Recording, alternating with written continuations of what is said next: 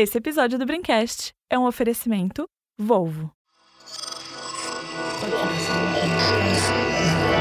Esse podcast é, é apresentado por b9.com.br.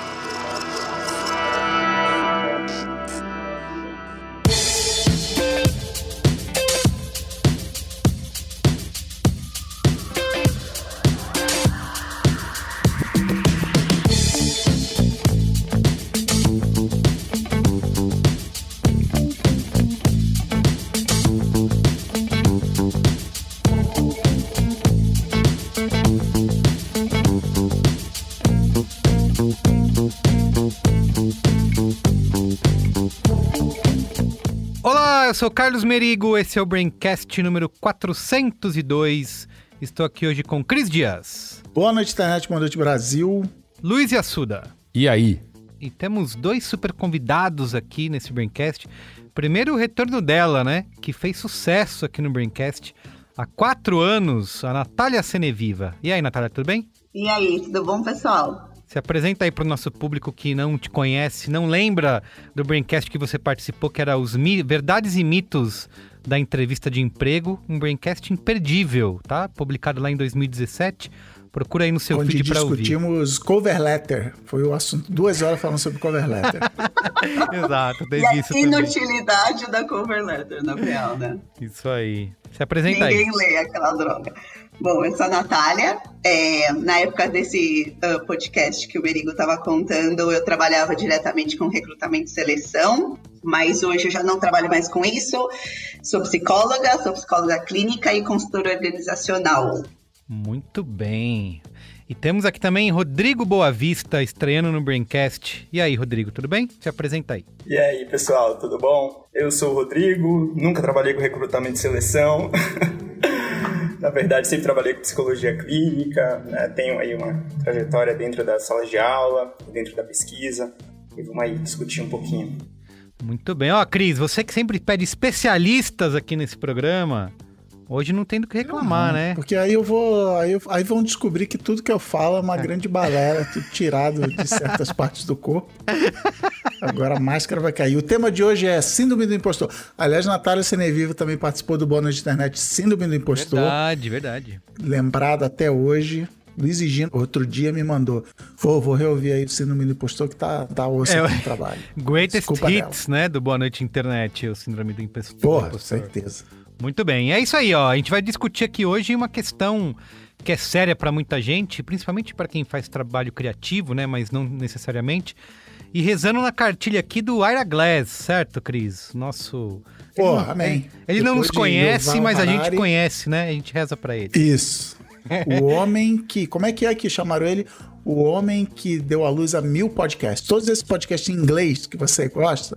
Tudo O. Era Glass, que é o, o- a fruta original, é o Era Glass. Exatamente. É... E Era Glass que prova, vou estragar o programa, que prova que não precisa ter voz bonita para apresentar podcast, hein? Ah, isso a gente sabe, isso a gente sabe há bastante tempo. Ó, é, o Ira Glass que falou há alguns anos, né, numa entrevista, sobre o que ele chamou de gap, né?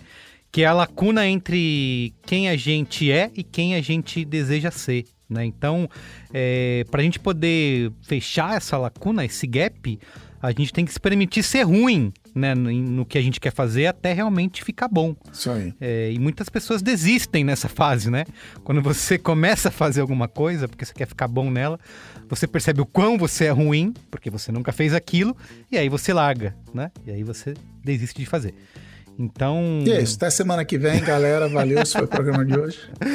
Aliás, eu fico uma coisa que eu vejo que eu tava aqui lendo para essa pauta, que é uma coisa que sempre acontece nos filmes que a gente assiste, né? Que são aquelas sequências motivacionais de treinamento, né? Esses dias eu tava assistindo A Creed montagem. 2. A montagem de treinamento, né? Eu tava. Tem no rock, né? Eu vi no Creed, no, No, Creed 2. naquele filme dos caras que fizeram South Park, como é que é? Team America.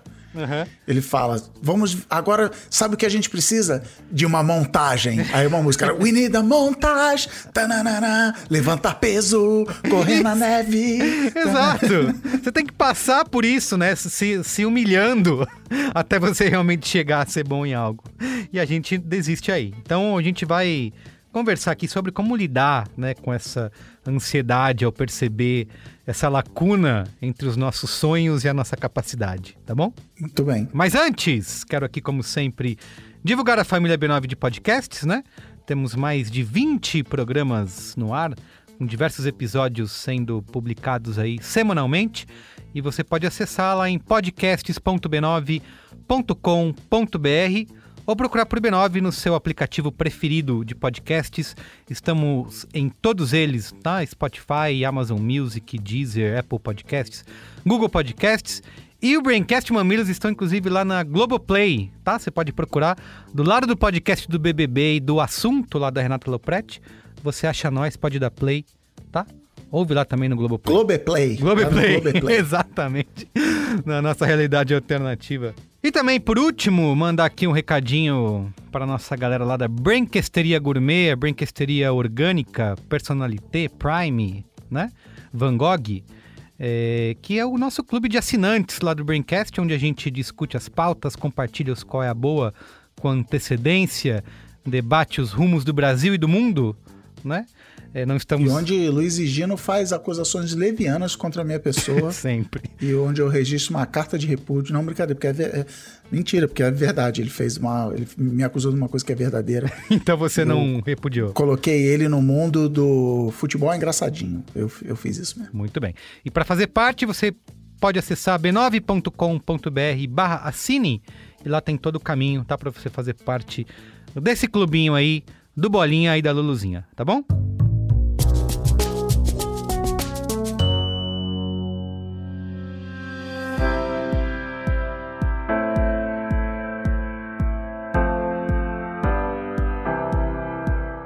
A Volvo está sempre em busca de tecnologias para facilitar o dia a dia. Para a empresa, cada melhoria que pode ser feita para ajudar motoristas e o planeta vale a pena. Dos sistemas de segurança mais avançados até os detalhes mais simples, tem sempre alguém dentro da Volvo querendo fazer a diferença. Por exemplo, quem aqui nunca saiu do mercado com as duas mãos ocupadas, cheia de sacolas, sem ter como abrir o porta-malas? Em alguns modelos Volvo, esse problema já está resolvido. Basta passar o pé sobre o para-choque traseiro para abrir o porta-mala. Quem não tem cão, caça com gato, e quem tem mãos ocupadas, vem de Volvo. E o ponto cego? O lugar que a vista não alcança é o pavor de 9 em cada 10 motoristas. É por isso que a Volvo criou o Bliss, o sistema de informação do ponto cego. É um sensor acoplado a uma função de assistência ao volante para ajudar a evitar choques com veículos ocultos no nosso ponto cego. Quem precisa de um terceiro olho, vem de Volvo. Muitos acidentes na estrada acontecem por distração ou falhas técnicas, que tiram o motorista do caminho correto. É por isso que existe o sistema de proteção de saídas de estrada em todos os carros Volvo. Na hora que precisar, essa tecnologia entra em ação. Ela gira automaticamente seu volante para te botar de volta no caminho certo. E se essa manobra automática não resolver, os carros ativam um protocolo de segurança, que envolve os cintos, um sistema de absorção de impactos e o destravamento do pedal de freios para proteção do motorista. O que era seguro morreu de velho porque foi de Volvo. Quer saber mais novidades? Siga a Volvo Cars nas redes sociais.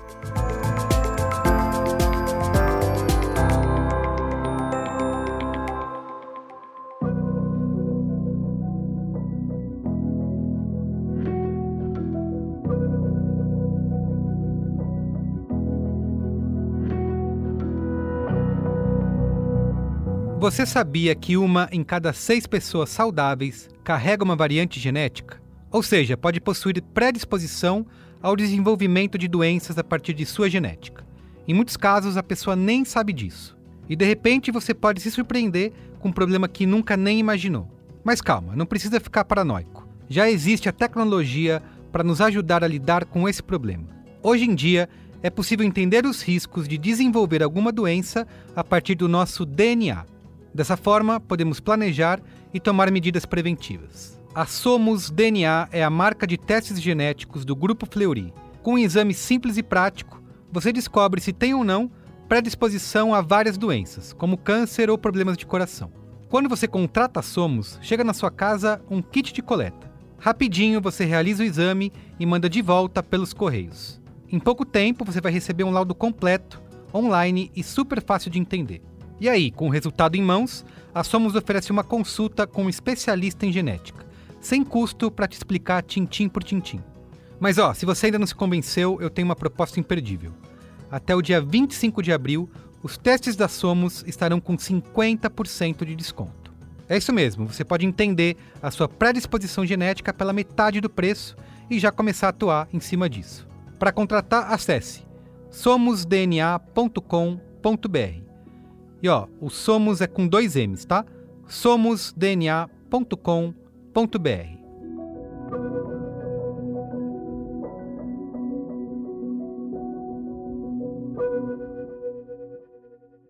Então é isso, vamos lá pra pauta?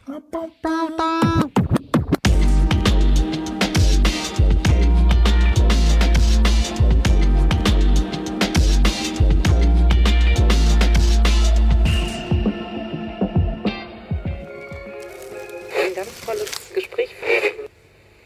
Nobody uh, tells people who are beginners, and I really wish somebody had told this to me, is that. Um,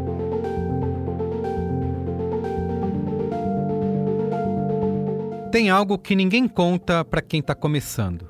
E eu realmente gostaria que alguém tivesse me falado isso. É que todos nós que fazemos um trabalho criativo entramos de cabeça nisso. E a gente entra de cabeça nisso porque temos bom gosto.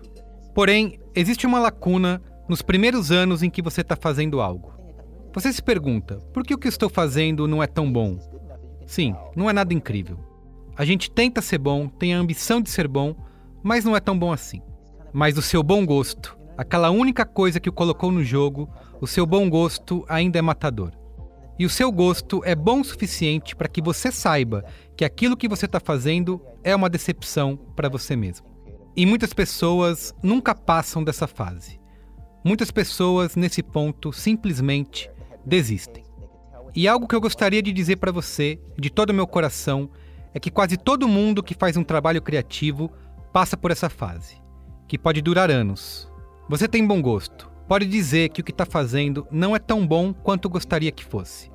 Você sabe que está abaixo da expectativa. O que estamos criando não tem aquela coisa especial que queremos que tenha. E o que eu gostaria de dizer é: todo mundo passa por isso. Se você está nessa, está passando por isso, saiba, é totalmente normal. E a coisa mais importante que você pode fazer é: faça muitos trabalhos. Produza uma grande quantidade de trabalho. Crie metas e prazos para você mesmo. Seja toda semana, todo mês, em que você saiba que vai terminar algo. É apenas passando por um grande volume de trabalho que você realmente vai alcançar e fechar essa lacuna. E o trabalho será tão bom quanto as suas ambições. E isso leva tempo. Vai demorar. É normal demorar. Você apenas tem que lutar para superar isso. you just have to fight your way through that. Okay? The Gap, por Ira Glass.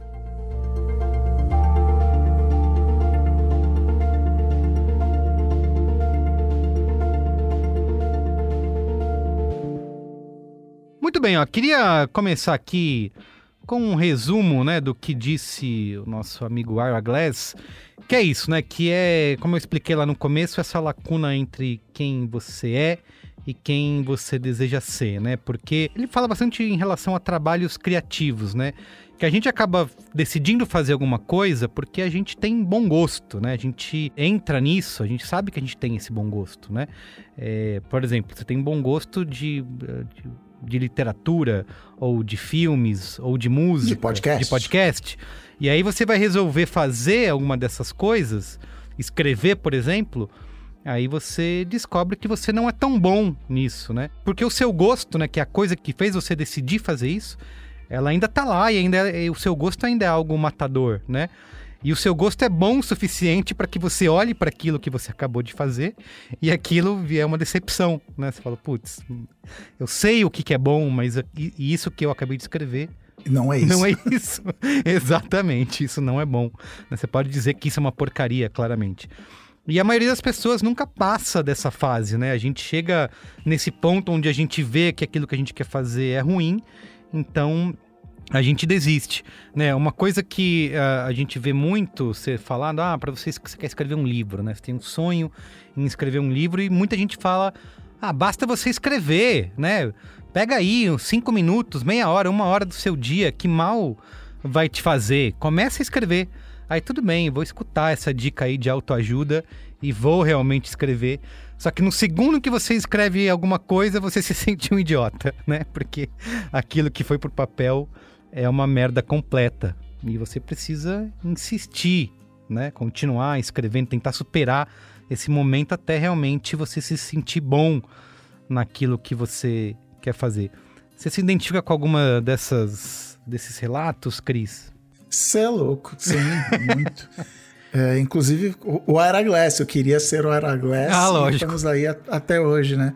Não, mas é. A parte que mais me impressionou dessa história dele, a primeira vez que eu vi, é do, é do bom gosto, né? Dessa, que é a auto, autocrítica, né? Autocrítica do PT. De olhar e falar assim, cara, isso não é bom.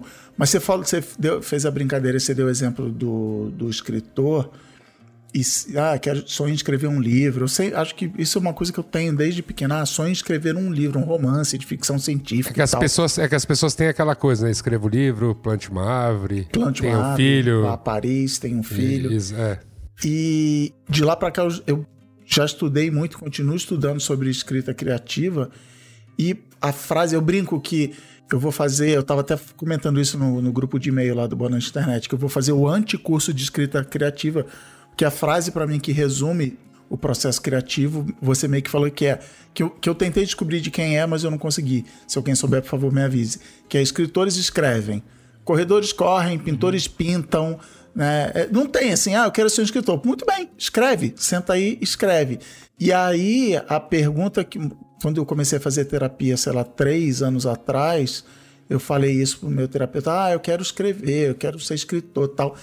E aí ele fez a pergunta que, que me quebrou as pernas, que ele virou e falou assim: Você quer escrever ou você quer ser escritor? Porque tem muito isso, assim, às vezes a pessoa, e eu, eu já me vi em várias situações assim.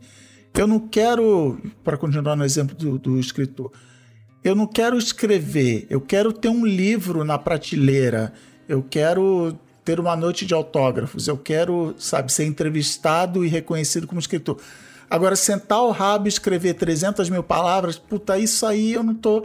Acho que eu não tô afim de fazer, uhum. não. Então, e, e, essa história eu escuto muito. Ah, Cris, eu quero ter um podcast. Você me ajuda a fazer um podcast? Já contei essa história em algum Braincast aqui. Eu viro pra pessoa e falo assim: legal, você quer fazer um podcast? Ah, eu quero fazer um podcast sobre isso, sobre fazer pão, sobre não sei o que. Show, você vai fazer o seguinte: você vai, você vai fazer uma lista com os 10 primeiros episódios desse podcast. Porque aí você vai ter noção se aquilo é um podcast ou se é só um episódio, você vai fazer um especial, alguma coisa, né? Meio entre fazer um filme e uma série de TV. Pensa aí, faz uma listinha de 10 dos 10 primeiros episódios e aí volta, me mostra o que você tem e a gente pensa como a gente vai trabalhar junto. Cara, 90, 95% das pessoas que eu já falei isso nunca voltaram depois. E a pessoa na hora fala assim: não, beleza, já tenho 10 aqui. Eu falei, então beleza. Então vai, escreve isso, marca a próxima reunião e aí você me traz. E, cara, a galera fica no meio do caminho. Por quê? Não é, não, não é juízo de valor, assim, porque dá trabalho, porque tem a vida, porque tem o um emprego, tem os boletos, criança, a pandemia tal. E aí é por isso que eu gosto de, dessa história de você quer escrever ou você quer ser escritor. Porque escrever, ou ser guitarrista, ou ser desenhar revista em quadrinhos, sei lá, qualquer coisa criativa que nem você falou, por causa desse vão, dessa, dessa lacuna do, do Glass, você vai fazer um monte de trabalho que vai ficar ruim, que portanto você vai jogar fora. Então, para você ter o primeiro livro publicado numa livraria, você, quem, quem publicou o primeiro livro teve que escrever, sei lá, uns cinco antes. Fora, assim, um livro, você nunca, você nunca escreve, aperta o save, o Ctrl P, manda imprimir. Assim, você tem que revisar. Sem o primeiro tratamento. Tem escritor que joga o livro inteiro fora e começa a reescrever o livro inteiro do zero. Então, assim, transpor esse, esse vão, olha que bonito, dá um trabalho do cacete. E, e se você for fazer pelo que vai estar tá do outro lado, é o que vai fazer você desistir. Você tem que ter prazer em estar tá lá no meio do vão, no meio da, da sujeira da lama, os ratos passando. Você, cara, animal, estou aqui escrevendo. É o que eu gosto de fazer, é, é, sabe? A Ana, minha esposa fala, ela, ela faz duas brincadeiras. Primeiro que eu espanco o teclado, que eu fico aqui nesse teclado espancando e fico com um sorriso no rosto, entendeu? E, e, e é cansativo e eu, eu, odeio, depois eu reclamo tal. E aí tem outra frase que, que eu roubei, que já falamos disso também, assim, eu sou muito bom em roubar a frase dos outros e ficar com crédito, da minha amiga Bárbara Ax, já vou dar o qual é boa. Bárbara Ax vem aí, vai fazer um curso de escrita criativa, informe-se, que ela falou assim: Eu não gosto de correr, eu gosto de ter corrido. Que correr tem isso. Quando você tá correndo lá. Eu- sempre que eu corria, eu falava assim: O que, que eu tô fazendo aqui? Por que, que eu saí da minha cama? Eu, eu sou um idiota, o que, que eu tô fazendo isso? E aí no carro, eu corria no Parque da Água Branca aqui, eu voltava, entrava no carro. Quando eu tava na Avenida Matarazzo, voltando aqui pra rua, eu virava assim falava assim: Foi a melhor decisão que eu tomei hoje! É maravilhoso. Que aí a endorfina, sei lá, a isina toda estão no corpo. Mas na hora que você tá lá é, é horrível. Então, assim, não é porque eu vou vencer. Eu não vou vencer a maratona de Boston. Eu não vou, eu não vou nada assim. Você tem que arrancar o prazer do, do- do ofício, do que você tá fazendo ali na hora. Arrancar o prazer de Esse ser foi o meu humilhado. Talk, muito obrigado.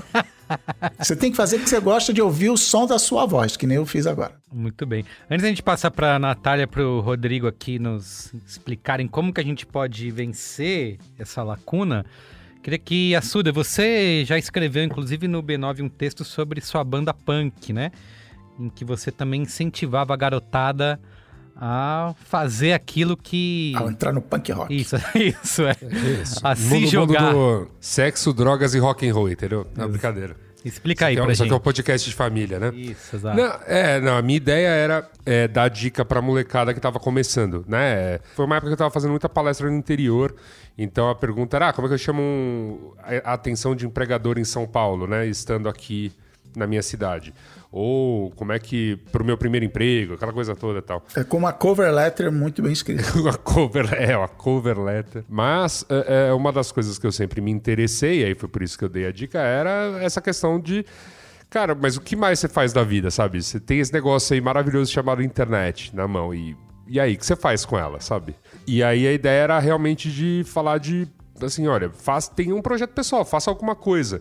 É, projeto pessoal é mó legal. Projeto pessoal é, é aquele projeto que começa, sabe, é, tosco, com layout feio, né? Num, num- num sistema de blog, trouxe nós aqui hoje reunidos, porque cada um de nós, em um momento, começou a brincar disso e depois isso nos reuniu na vida, né? Então, acho que realmente tem muita coisa para ser feita e, e é muito legal quando você né, quando você recebe o- uma pessoa para enfim numa entrevista a pessoa pode falar né? Pode bater no peito e falar ó eu- meu projeto é este aqui e tal eu, fa eu faço isso. Aí você faz umas perguntas sobre o projeto você começa a ver que a pessoa sei lá tá fazendo aquilo há alguns anos é o hobby dela mas sabe ela aprendeu muito com aquilo e ela Sim. não é um mero, um, né, um mero estagiário que entrou no curso faz seis meses e, e tem aquela bagagem ali de seis meses de curso e nada mais, quer ver aí o que, que vai acontecer na vida. Porque, de fato, esse é o que mais tem. Esses, esse tipo de candidato é, é, era o que mais aparecia. Né? Então foi, foi com esse intuito que eu escrevi. E, eu- e, obviamente, né, escrevi isso lembrando dessas coisas, né? De, dessa época gostosa, né? Da internet moleque, da- essa internet que, é, enfim, que, que a gente conduziu esse tipo de experimentos aqui a colar, né? Aliás, que, que ano que vem, no caso aqui do Benal, tá fazendo 20 anos, né? Então, É, Que isso? Exato. Mentira. Chegando, experimento que é uma coisa, que é uma palavra que acho que funciona bem, assim. Eu lembro, assim, se eu for pegar o primeiro podcast que eu gravei sozinho, eu não sei nem dizer hoje como que eu tive coragem de gravar aquilo e botar no ar, né? Porque era eu sozinho, envergonhado, falando com voz baixa, quase pedindo desculpa, né? Pô, galera, foi mal aí de estar gravando esse negócio para vocês ouvirem. Até perceber que eu não era bom naquilo, eu chamei quem sabia fazer, que no caso era Cristiano Dias, que fazia o Radar Pop com Alexandre Maron. E aí o negócio aconteceu, né? Mas assim, 15 anos atrás, sabia muito. é, pois é. E aí, se você. É, é verdade, eu escuto os primeiros programas, eu falo, caramba, como que eu realmente botei isso? E assim, aí você fala, ah, tive coragem de transpor, né?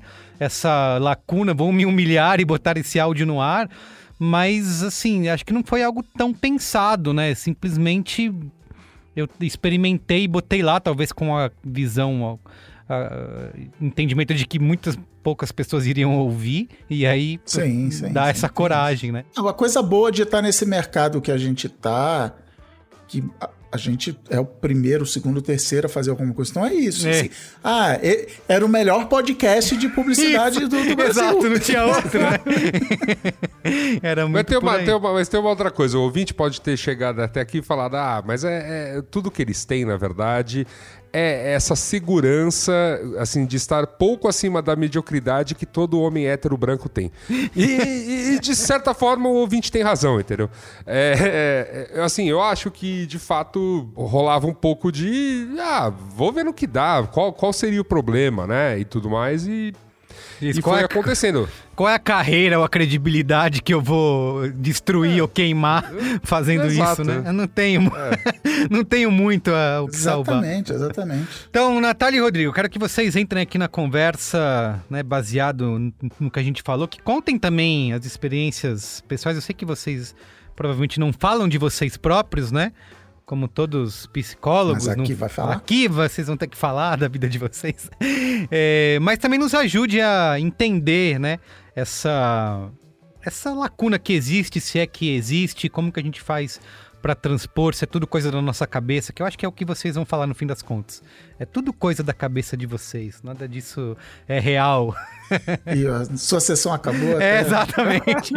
Deu horário. Pix Semana aí. que vem a gente vem, a gente volta. Conta aí pra gente. Tava ouvindo vocês discutindo, né? E algumas coisas já chamaram minha atenção. Por exemplo, Merigo, quando você abre tua fala, né? Você fala em se humilhar, né? Uhum. É, e eu acho que essa é uma discussão importante da gente ter quando a gente está falando dessa transposição que o Chris trouxe. É, parece que culturalmente a gente estabeleceu a experiência de fracasso né, como uma grande inimiga.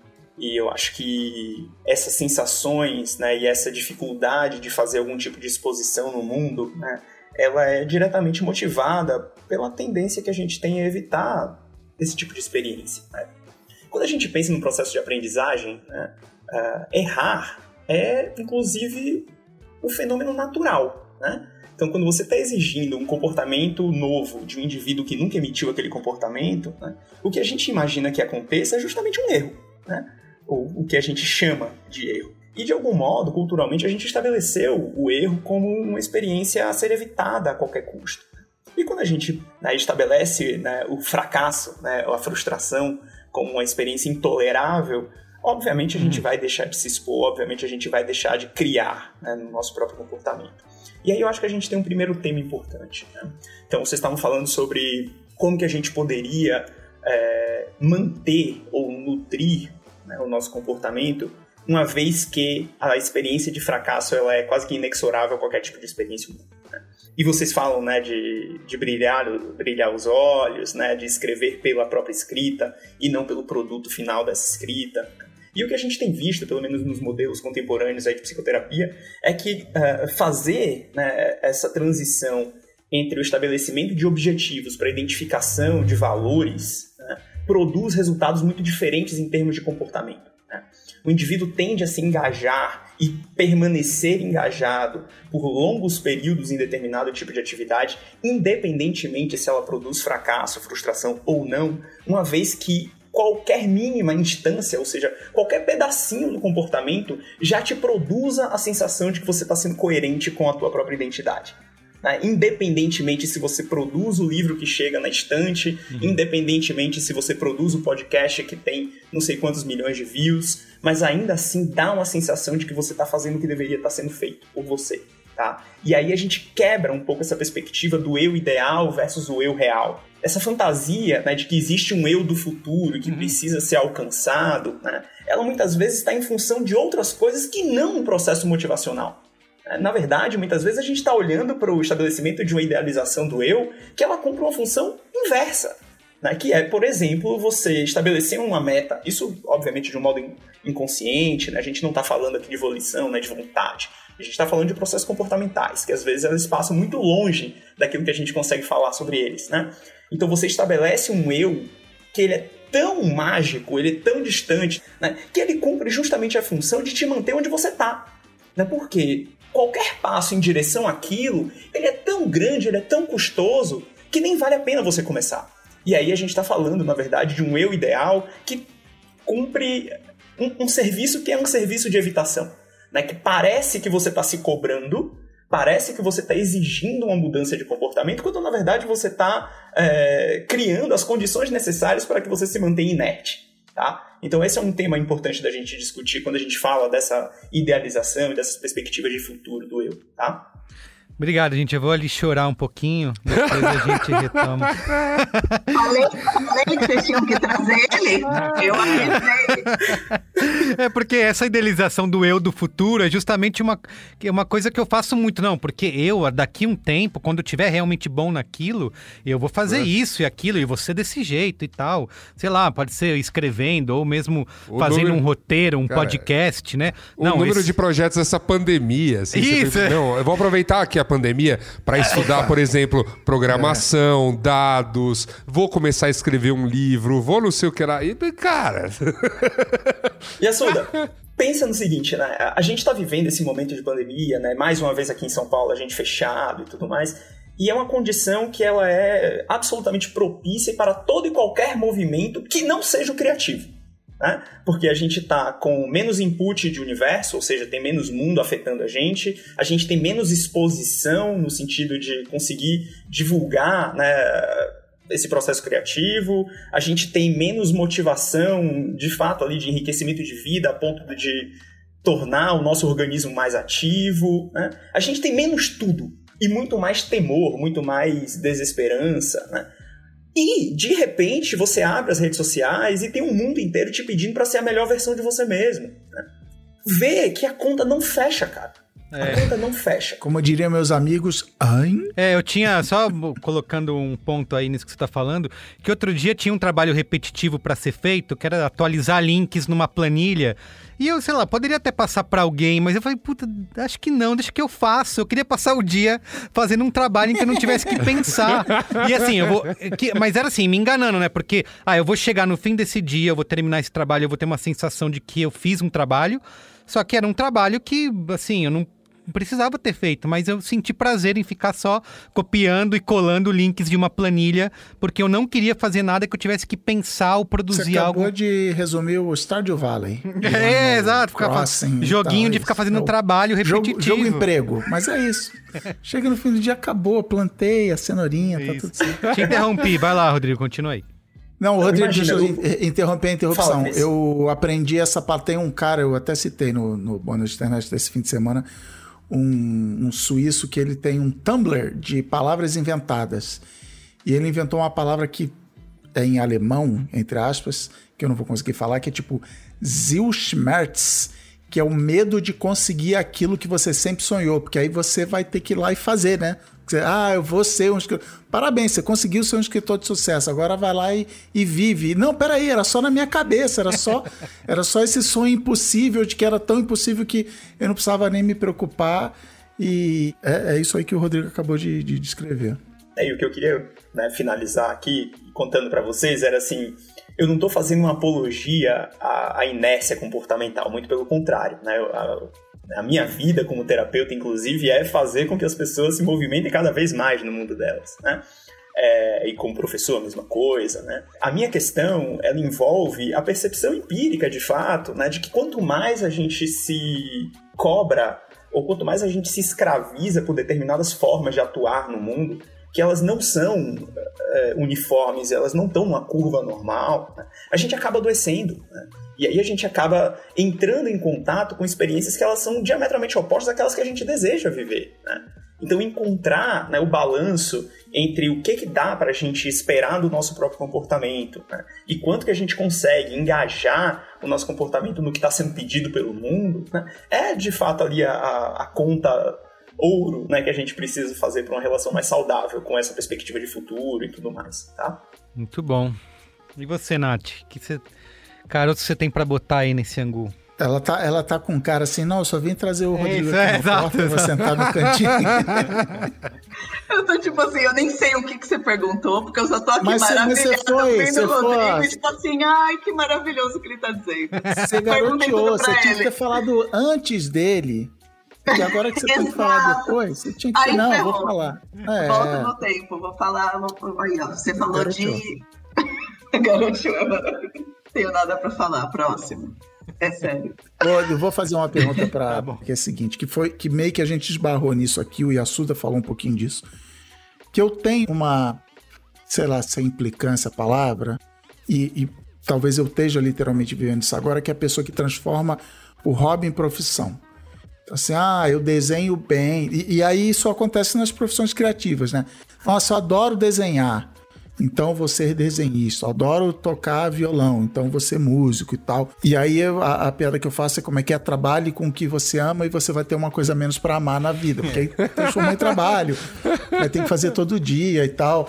No fim das contas, é, é uma, uma ideia boa, não, eu, eu tenho uma paixão por fazer isso, então vou tentar transformar em profissão? Como é que você vê isso? Eu tava, engraçado, eu tava tendo essa conversa exatamente hoje com a minha irmã de 17 anos. Ela tava falando para mim que, bom, saiu o resultado do Enem, lá dos pontos finais, e aí ela podia escolher, então, se ela ia tentar alguma das opções que ela passava ou se ela ia continuar tentando psicologia, que é o que ela é, quer fazer. E aí ela começou a falar, não, porque eu daria para eu fazer dança na Universidade Federal do Rio Grande do Norte com os meus pontos. E ela é, tipo, ela dança a vida inteira, é, fez balé, jazz, todas essas coisas. E não passou pela cabeça dela em nenhum momento que aquilo poderia ser uma opção para ela. E aí a gente começou a conversar um pouco sobre a diferença entre fazer alguma coisa porque você gosta, fazer alguma coisa porque você vai dar um certo dinheiro ali e fazer alguma coisa porque é tua profissão, né? E, bom, tirando os absurdos à parte da gente exigir isso de uma pessoa de 17 anos, a nossa conversa era, um, era muito sobre isso, assim, né? Do tipo,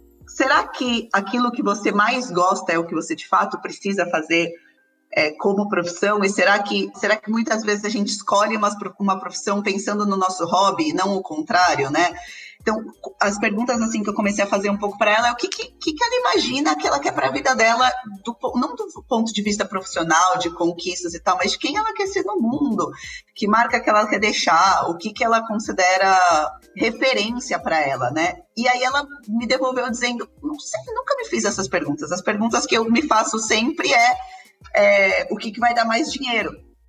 Sim. Que vai pagar é um o boleto. O que, que, vai, vai, pagar, pagar. o boleto? É. E então, errada ela não tá, né? É um pouco a gente, o que a gente está ensinando para as pessoas é que é assim que a gente tem que decidir as nossas, a nossa profissão mesmo, né? É o que, é. que vai te ajudar a pagar a conta, e não aquilo que te move, não aquilo que te apaixona.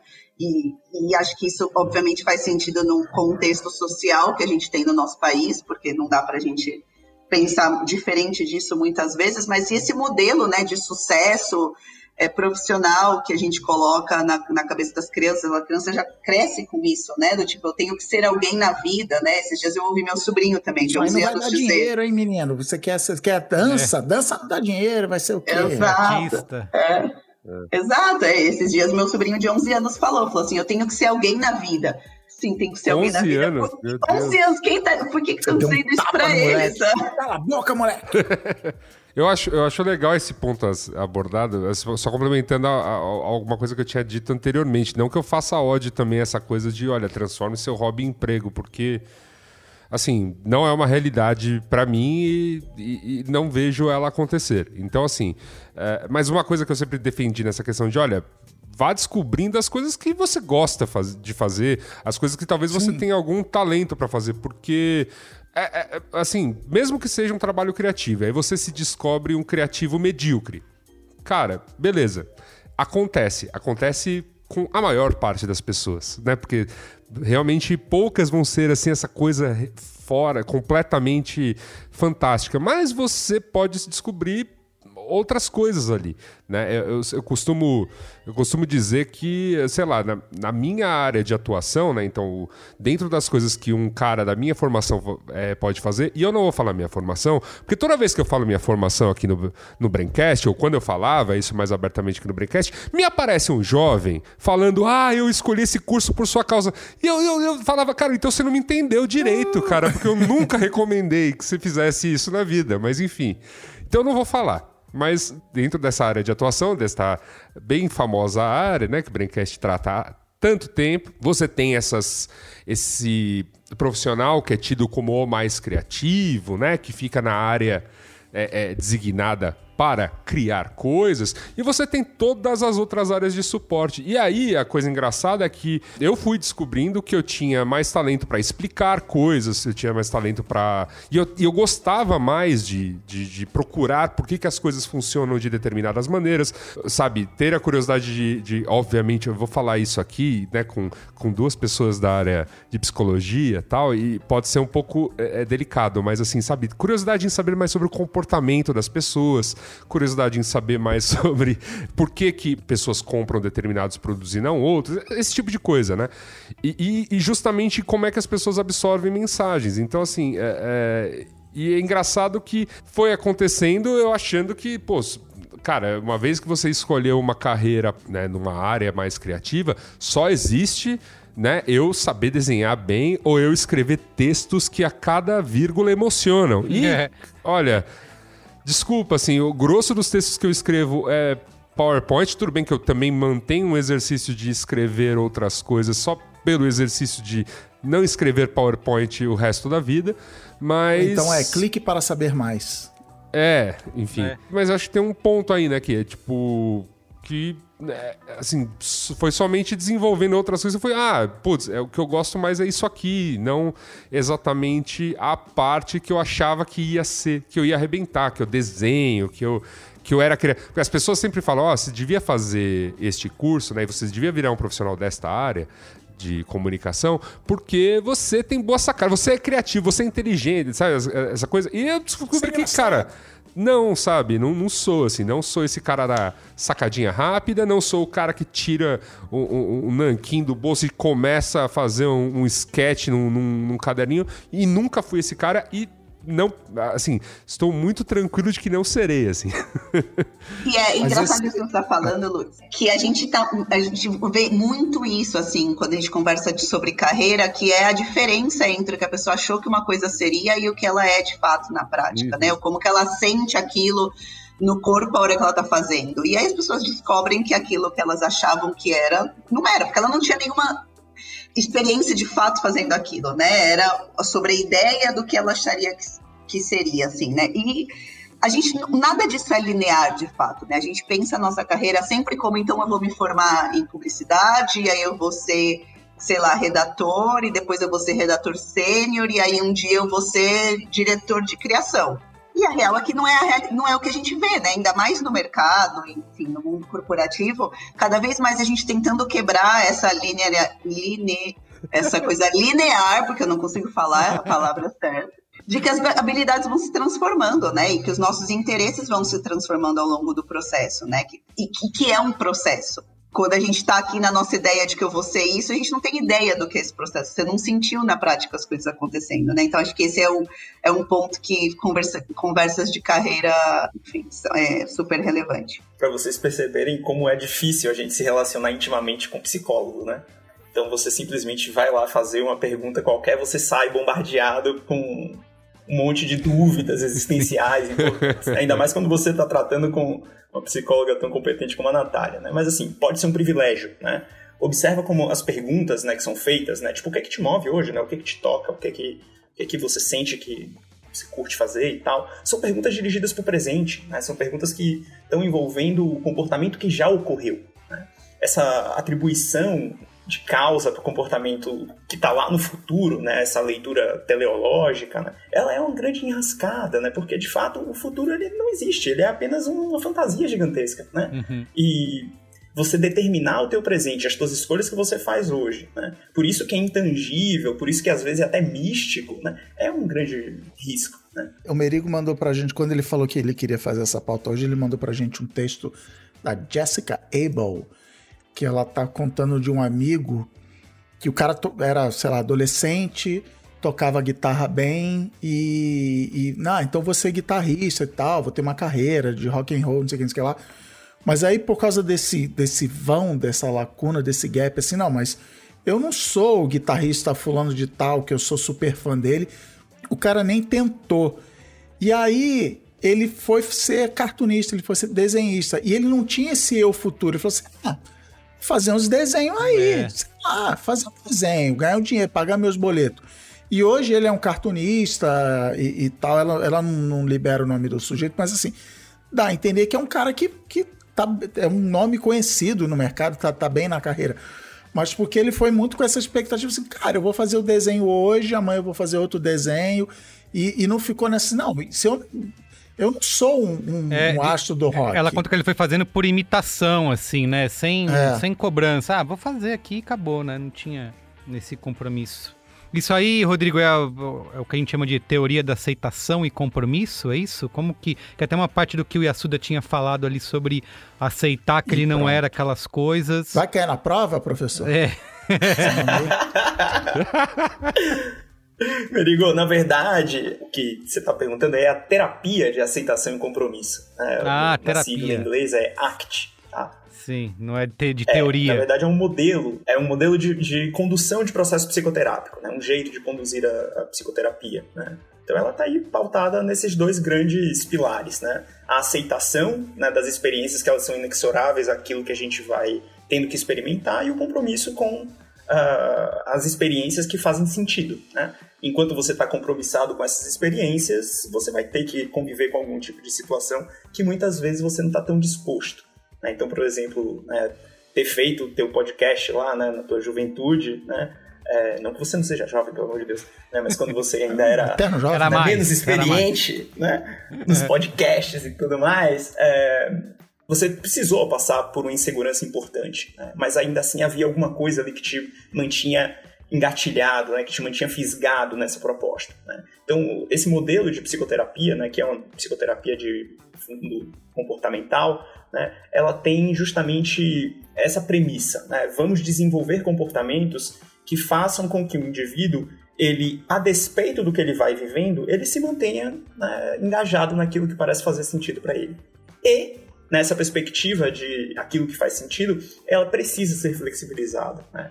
Então, assim como se exige né, que o jovem aos 17 anos saiba a carreira que ele vai trilhar pelos próximos 70 anos, né, uh, parece que a gente também né, é exposto cada vez mais aí a algumas obrigações. Né? Você precisa ser feliz. Né? Essa tal felicidade tóxica. Você precisa se reinventar, você precisa viver plenamente, você precisa não sentir ansiedade, você precisa um monte de coisa. Quando na verdade né, a gente precisa, precisa viver, né? Sim. É, a gente, a gente vai vivendo e algumas coisas vão acontecendo. Né? Preci é, precisar, precisar mesmo, precisamos comer, beber água, respirar, né? Esse tipo de coisa. É. Pagar a conta. Mas, mas você tá falando. É, é, engraçado, você brincou aí o Merigo na juventude e tal. Às vezes eu me pego pensando aqui que eu, eu, uso uma expressão que eu, que eu tinha uma arrogância criativa, sei Isso. lá, 10, 20 anos atrás. Cara, eu, eu, olha, olha o nível, assim. Eu escrevia sobre publicidade no B9 sem nunca ter trabalhado numa agência e falar assim: a publicidade está errada. Porque o jeito certo é que. E hoje, se eu for escrever alguma coisa, eu vou não, peraí, também não é assim. É. Veja bem, não vou falar besteira aqui porque eu sei que os dados, sabe, assim, fact check, não, deixa eu ver aqui a referência bibliográfica, assim. E era isso, entendeu? 15 anos atrás, vamos fazer um podcast? Vamos fazer um podcast, cara. Vamos fazer aí, vamos fazer um blog sobre publicidade. Fazer, cara, estamos aí. E quanto mais velho ou sênior ou sei lá o que, mais cagaço eu tenho de não, peraí. Não, porque aí eu sei, porque aí também tem essa, tem essa coisa, né? Agora eu sei mais, eu sei o que eu não sei, então fica assim, não, peraí, aqui eu não domino essa área. Eu vou realmente falar de como é que é teoria da, da, do, da aceitação, da aceitação da terapia. Sabe assim, eu, eu, fico, eu fico, penso assim, não, vou, eu vou escrever um livro, pô, mas eu vou escrever um livro, e aí é. a galera não vai gostar, e aí eu tenho não sei quantos mil seguidores no Twitter, que quando eu só tinha 50 seguidores no Twitter, ah, cara, ah escreve à vontade. É, exatamente. É. Agora não, não dá mais, né? Verificado e tudo, né, Cris Dias?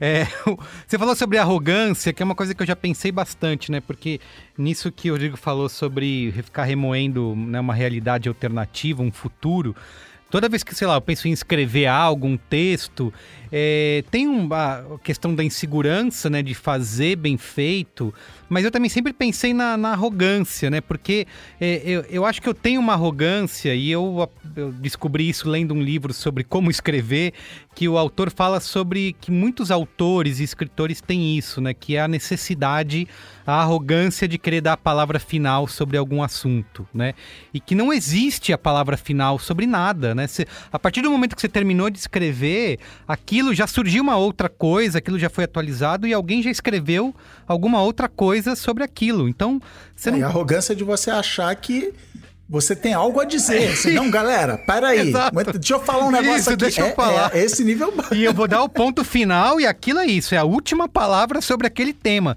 Então, por ter essa arrogância e por achar que você tem que dar a palavra final sobre aquilo, então você tem que englobar todas as coisas, né?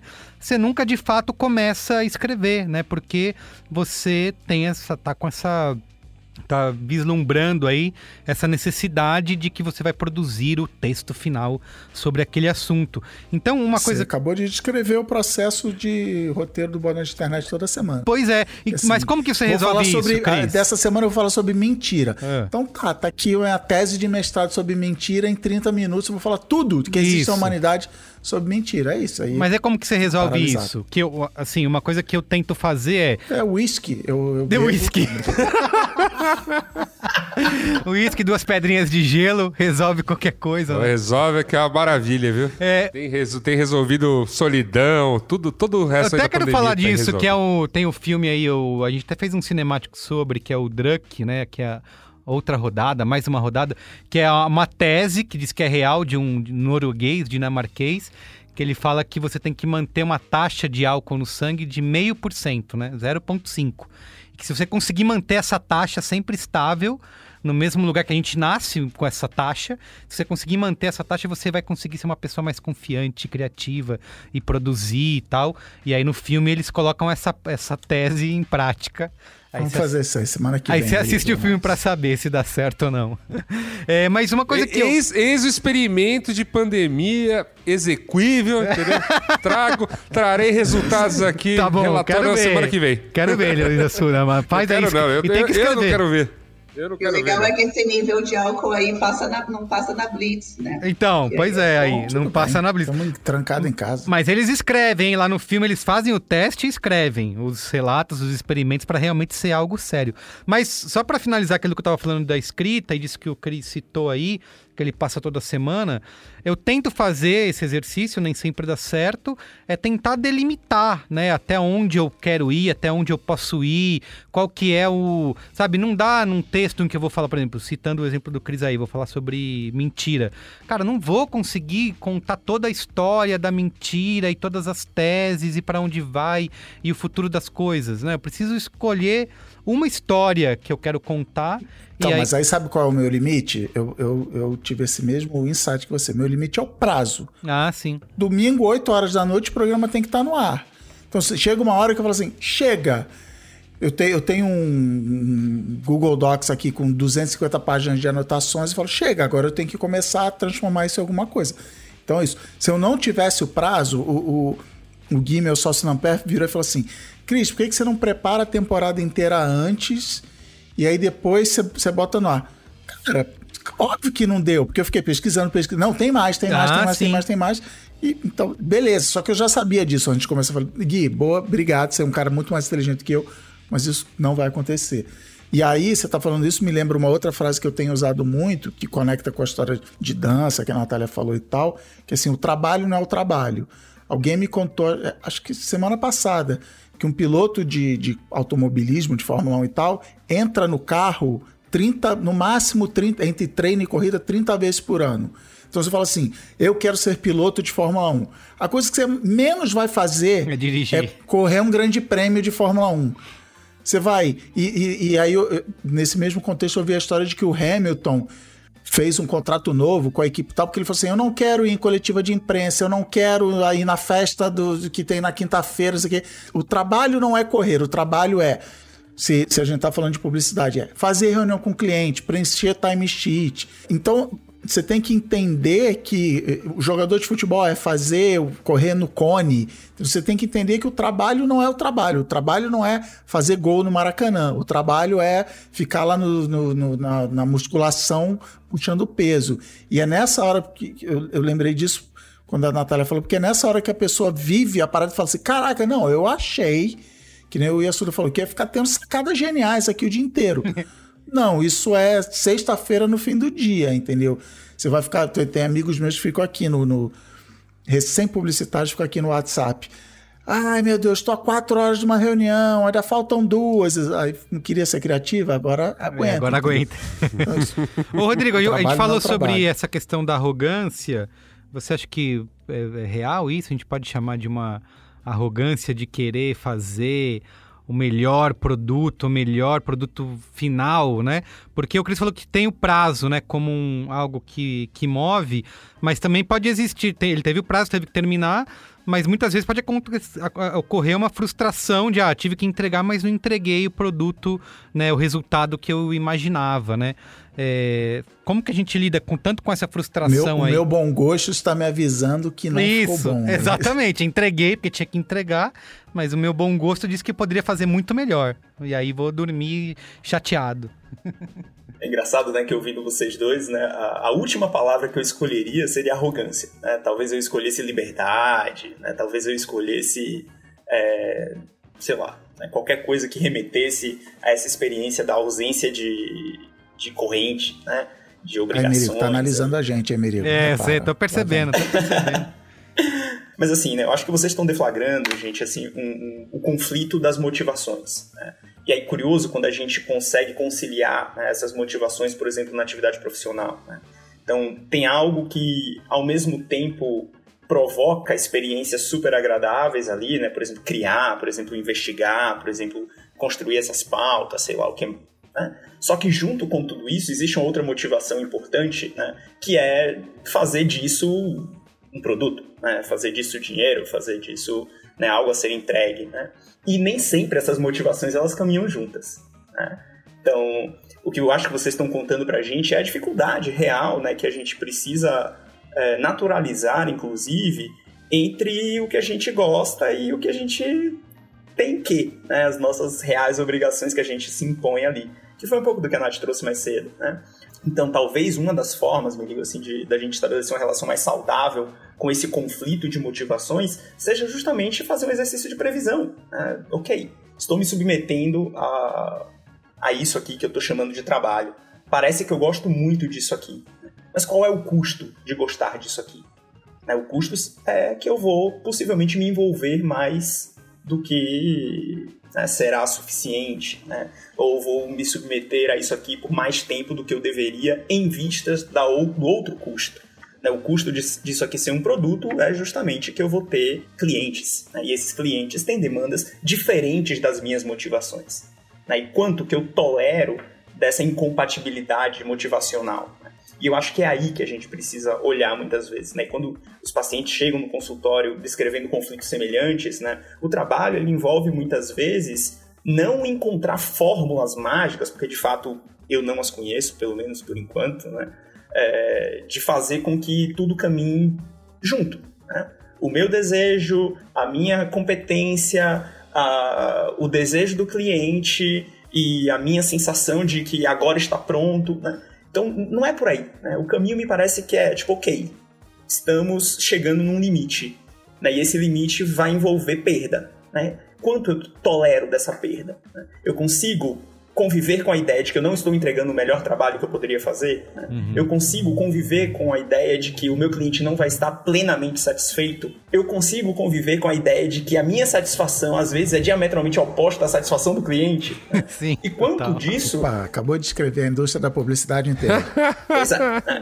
Então parece que a gente está na mesma página aí. E se acalma o coração de vocês, tá na publicidade, tá em qualquer outro lugar. Tem muito tá? paciente publicitário, tá na cara. Cheio de paciente publicitário. Cheio de Deixa seu telefone é, no final Analisa aí. muito publicitário. Não, eu, eu, você falando, me acabei de lembrar de uma coisa que, enfim, pode estar relacionada aqui, mas eu queria jogar. E, e, obviamente, Cris e Merigo vão rir da minha cara, porque eu vou trazer aqui uma citação de um Mopoca passado, né? É, mas acontece, né? Mas certo, é, mas certo Mupoca, a gente falou muito sobre, cara, o direito que estava sendo perdido de ser medíocre, mediano, sabe? Ou até ruim uhum. no seu hobby. Porque, assim, existia uma pressão de você começar a descobrir que, assim, olha, vou fazer cerveja, então eu vou fazer cerveja artesanale, com o, o lúpulo importado, com a casqueta de avocado. Vou cozinhar, não, não, vou, não basta ir pra cozinha e descobrir, não, vou cozinhar já pensando em abrir meu bistrô e não sei o que lá. E assim, cara, cara, olha, a maior parte das vezes você pode até ser muito bom nisso, e aí você vai descobrir, sei lá, que, como eu descobri a duras penas, assim, olha, adorava fazer churrasco. Até o dia que eu fiz churrasco pra 30 pessoas, eu falei, nunca mais eu faço churrasco pra mais do que seis pessoas. Né? Porque sem condições. É, ou, ou mesmo a mesma coisa vale pra cozinha e a mesma coisa vai pra cerveja, pra café, pra meu, Tudo. Cara, nessa tudo. pandemia eu resolvi cuidar de umas plantas lá em casa, né? Foi, Não tô fazendo nada, né? Não tem nada pra fazer. Vou... Merigo Pai de- virou pai de a pessoa que Pai de posta planta. foto de planta no Isso. Instagram, Merigo. Eu fiquei chocado É, outro dia quando eu vi isso Aí no eu- seu Instagram. O que, que eu fui fazer, né? Eu fui- comprei livro, e fui ler livro, e vi vídeo no YouTube, tutorial, e aí precisava dos. me- Aí pra, precisava dos melhores equipamentos, né? A melhor tesoura, o melhor não sei o quê, a areia, o fertilizante. E juntei toda a tralha. E aí, até que eu paro, cara, é só uma planta, eu não preciso ser o melhor cuidador dessa planta. Ela só precisa sobreviver. Ela só, precisa, ela só precisa ficar viva, né? Isso. Aí eu falei, cara, e assim, sol. entrei nessa espiral de preciso, nossa, agora eu vou fazer e vou ser o melhor nisso. E é isso que você falou, né? Cara, não vou ser um criador. Aí comecei a ver vídeo dos caras criando é, bonsai no Vietnã e tem aquelas coisas maravilhosas que custam milhões de dólares. Cara, eu não quero ser isso, eu não preciso ser isso. Sabe? Eu só, preciso- plantinha. eu só vou regar uma plantinha aqui duas vezes por semana, três vezes por semana e tá bom, vai. Mas é isso, o direito de ser medíocre, né? Eu realmente demorei a, a, a- a lembrar disso, a, a- a me dar o direito de ser medíocre naquilo, sabe? Como se fosse ser julgado, né? Como se fosse ser julgado. Como se o Cristo fosse lá em casa. Puta, olha só essa planta aqui que você não tá Essa- cuidando direito. Nossa. Exato. Botei Lá foto no Instagram, né? pessoas- Vou ter medo de botar foto no Instagram e alguém vai falar, olha, putz, você não tá botando direito aí o adubo que tem que ser feito. não é? Mas acho, Vergonha cara, da profissão. Você é vergonha da profissão. mas pensando nisso, acho que aproveitando o Nath aqui também, Rodrigo pode falar pra gente da pressão que as redes sociais causam, né? Porque eu acho que tem muito disso, né? A gente tá vivendo num- nesse momento numa era, como diria Alexandre Maron, onde a gente tá colocando tudo à prova nas redes sociais, no Instagram, e onde as pessoas estão analisando as nossas Tudo tem fotos. um númerozinho também, Isso, né? exato. Tudo tem um número. Então, putz, eu não posso botar isso na rua, eu não posso botar essa foto no Instagram da planta que eu estou criando aqui em casa sem que esteja no melhor cenário possível, senão vão apontar que eu estou regando demais ou regando de menos. Então, fico super preocupado, né? A, a foto da comida que eu estou fazendo, do churrasco, né? Não posso botar isso, não. O que, que vão pensar de mim se o que eu estou fazendo não é o melhor possível, né? Enfim, existe essa pressão aí que a que as redes sociais causam, causam na gente? Enquanto você falava, eu fiquei pensando que mais do que a pressão que a rede social coloca de você fazer bem, o quanto que a gente cuida de planta, porque tá todo mundo postando foto de que cuidar de planta é legal. Isso, agora, né? acontece muito, é. Na, na pandemia, todo mundo tá usando um momento zen aí, cuidando de planta. Então, puta, tem que fazer isso também, porque isso vai me ajudar. né? Quanto, quanto dessas coisas que a gente é, escolheu para si, para parece que são parte da nossa identidade, assim, o quanto delas são nossas realmente, né? O quanto foram determinadas aí, talvez por esse contexto onde a gente faz parte não só da rede social, mas dos nossos ambientes antes disso também, né? Total. Da sociedade como um todo, ou até da família.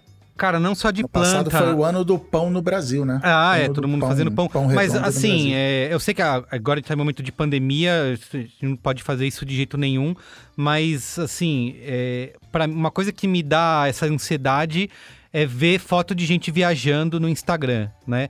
Porque eu fico assim, caramba, olha, esses- as pessoas estão nesses lugares maravilhosos, curtindo a vida, e eu tô aqui estressado, só trabalho, de casa pro trabalho, do trabalho para casa. Então eu fico, não, preciso fazer alguma coisa. Você começa a pesquisar e vai ver. O Instagram ali, existe pra isso, né? Pra É, mostrar que gera- tem alguém viajando e você não. Geralmente, quando me dá esse negócio, não precisamos viajar, é porque eu fiquei vendo, tá todo mundo se divertindo, todo mundo de férias.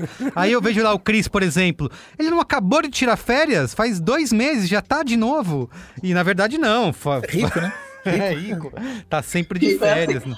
Engraçado que a primeira coisa que me vem na cabeça com isso, voltando no papo de carreira, é o quanto a gente também escolhe ou almeja algumas coisas na nossa carreira que estão também baseadas é, nessas influências externas. Por exemplo, a gente vive em um país que a gente tem uma condição socioeconômica muito diferente, enfim, dos países mais desenvolvidos.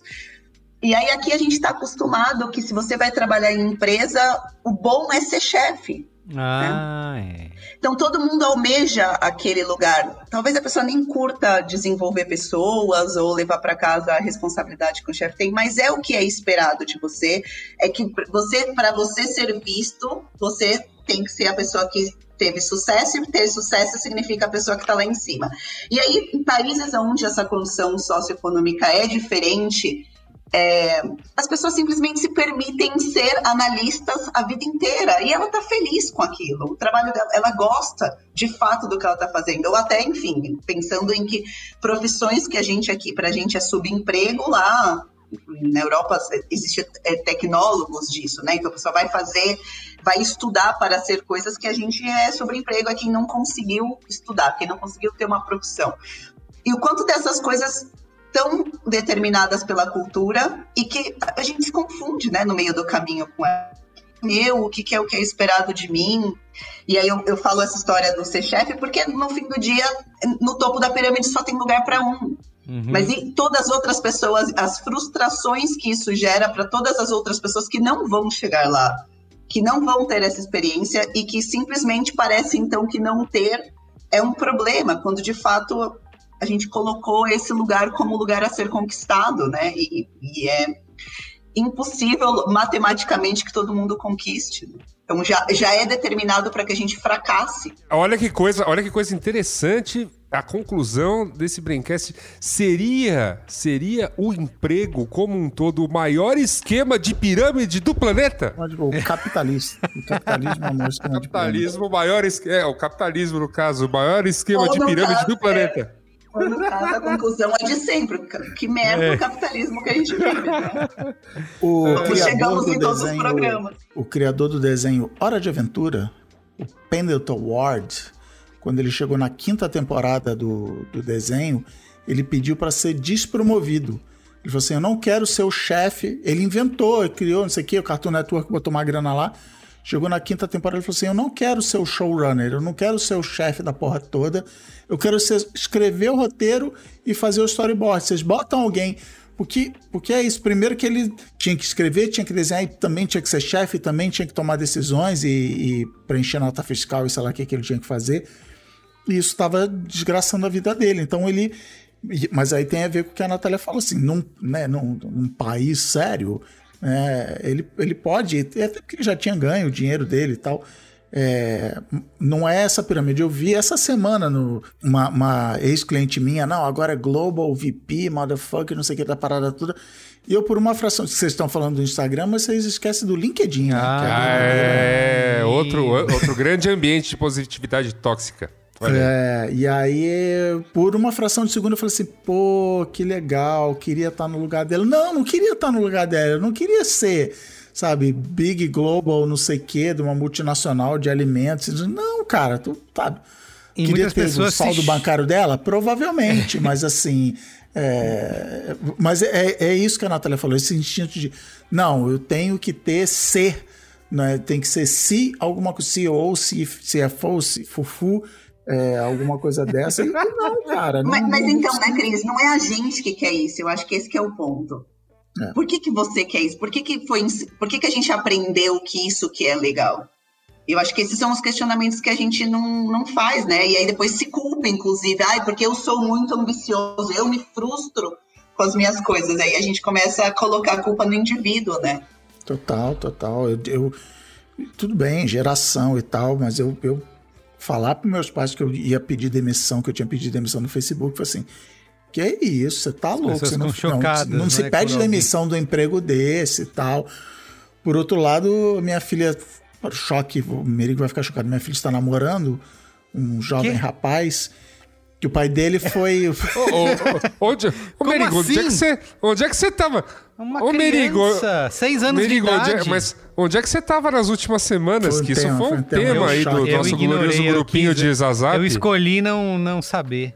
Ah, Mas tá. o pai do jovem rapaz, ele foi executivo de, de empresa, ganhou muito dinheiro, ganhou. Uma hora ela fala, nossa, o apartamento dele é maravilhoso, gigante, mas o cara é diabético, hipertenso, não sei o quê. Então, é- são, são esses preços, assim. Mas, não, mas é isso, não. Nossa, animal, o cara era presidente de uma baita empresa que todo mundo conhece. Então, inveja esse cara. E aí é isso, você entra no LinkedIn, é tudo maravilhoso, as, as equipes maravilhosas. É, quando você vai ver, a pessoa tá infeliz lá no, no trabalho, né? Ou, assim, conversa muito boa, queria ficar um tempão mais aqui falando disso com vocês, mas precisamos encerrar aí por qual é a boa. Ah, É a hora que mas queria perguntar pro Rodrigo, é, mais uma vez, ele falou tão bem, né? Fiquei com vontade de, como eu falei, ir pro cantinho ali, pensar na vida. Mas... Pega o cartão dele, mesmo. É, Pega o exato, cartão, vai fazer uma terapiazinha, marcar uma entendeu? consulta. É. Eu recomendo, hein? Eu recomendo. Se fosse você, eu pegava real. fazer isso. É, assim, Rodrigo, sinceramente, o que a gente precisa fazer, né, para aceitar ser horrível em algo, né? Eu quero fazer isso, eu quero muito começar a fazer uma coisa e assim, é uma merda, é horrível, mas olha que bonito, é, o- é o meu horrível, fui eu que fiz, né? Eu lembro recentemente, eu tive, faz uns anos já, eu, tive- eu tinha que fazer uma apresentação é, e eu sempre ficava, ia nas palestras, né? Ouvia até TED Talk aí da, da vida e falava, cara, isso aí eu posso fazer, olha só isso aí que esse cara tá fazendo, eu sei. Eu sei fa- isso daí, eu posso sentar e fazer. Mas aí quando eu realmente ia sentar e fazer, aí eu falava, cara, não é, não é tão fácil, não é assim. Eu não consigo, aí eu preciso ler e pesquisar mil livros. Aí quanto mais eu vou lendo e mais eu vou pesquisando, eu vou caindo naquele buraco, naquela areia movediça e você vai se né? Porque vai ficando cada vez maior, né? Vira uma bola de neve mesmo, porque você vai abrindo janelinhas e para você conseguir fechar essa janelinha e focar e pensar, não, olha só, eu não preciso ser o melhor do mundo nisso aqui, eu posso fazer uma coisa que vem de dentro e as pessoas já vão estar felizes. Eu já discuti muito isso com o Cris. A gente fala, não, a gente tem que levar o melhor conteúdo, né? A gente tem que levar a palavra final disso aqui e no fim as pessoas só querem ouvir uma história legal, né? Só querem ouvir uma história bonita. Eu lembro quando o Cris fez o workshop lá, lembra, Cris? Um tempão atrás, você fez o workshop, acho que era de redes sociais, não lembro do que que era. 84 anos atrás. Isso. E as pessoas ficavam felizes não com todo o conteúdo técnico, mas com você contando as histórias, né, motivacionais de como você chegou até ali e aquilo as pessoas se emo- Acredite nos seus sonhos. É, as pessoas se emocionavam com aquilo e a gente ficava, não, será que isso é o suficiente? E sim, isso é o suficiente. É, que aí você é você, você sabe ah, ah, os erros, né? Você, você sabe as cagadas que você fez, que deu errado e tal, e, e a galera, sei lá, eu acho isso normal, mas na, na consulta que eu vou marcar com o Rodrigo aí a gente vai discutir isso em detalhes. mas é isso, a gente, a gente fica se fica olhando pra dentro e a gente sabe todos os detalhes. né? Eu vou montar uma apresentação, eu vou dar uma aula sexta-feira e uma, uma coisa que eu falo é isso, cara. Na hora que você estiver dando uma apresentação, a pessoa não sabe o que você não falou. Isso, Ah, eu é. não falei aquilo. Ups, que você não falou, que você deixou de fora. Mas a gente fica com chicotinho. Isso, Ai, meu Deus, exatamente. o meu bom gosto não permite que. Ai, meu Deus. Enfim, Rodrigo, como a gente faz pra gente transpor Acho que isso? se a gente abre essa pauta Ele vai deixar o WhatsApp né, dele a aqui, gente- você vai marcar uma consulta. É assim que a gente Isso, faz. é assim né? que a gente faz. Tratamento ao longo de 12 semanas. Isso não é aqui num podcast, né? Pois é, cara, acho que se a gente abre né, essa seara aí da autocrítica e tal, a gente passa aqui mais quanto tempo vocês quiserem falando, tá? É, mas eu acho, Merigo, assim, que esse- essa tua pergunta, ela tá muito conectada com a fala da Natália agora no final, né? Porque acho que o jeito né, da gente, de alguma maneira, começar a se defender né, da, da nossa própria exigência, né, é de algum modo a gente começar a se desconectar dessa perspectiva de homogeneização né, dos desejos, né? Então as pessoas hoje geralmente elas querem todas as mesmas coisas, né? Hum, E de onde que vem essa perspectiva maluca, né? De que todo mundo tem que desejar o mesmo, né? Somos criaturas tão diferentes, né? Tão criaturas com histórias tão singulares, né? Como por acaso a gente foi parar nesse lugar que todo mundo quer sempre o mesmo lugar na empresa, né? Que a gente quer sempre o mesmo objeto, que a gente tem que ter as mesmas experiências e tal, né?